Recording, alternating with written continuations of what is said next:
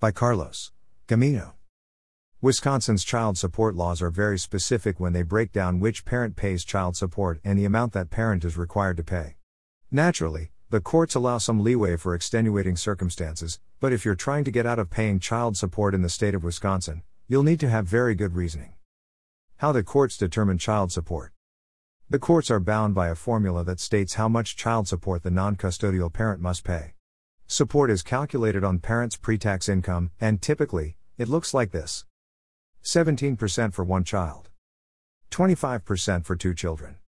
twenty-nine percent for three children. thirty-one percent for four children. thirty-four percent for five or more children.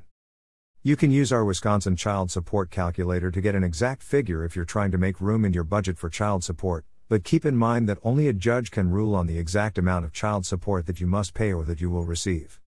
Can you get out of paying child support in Wisconsin?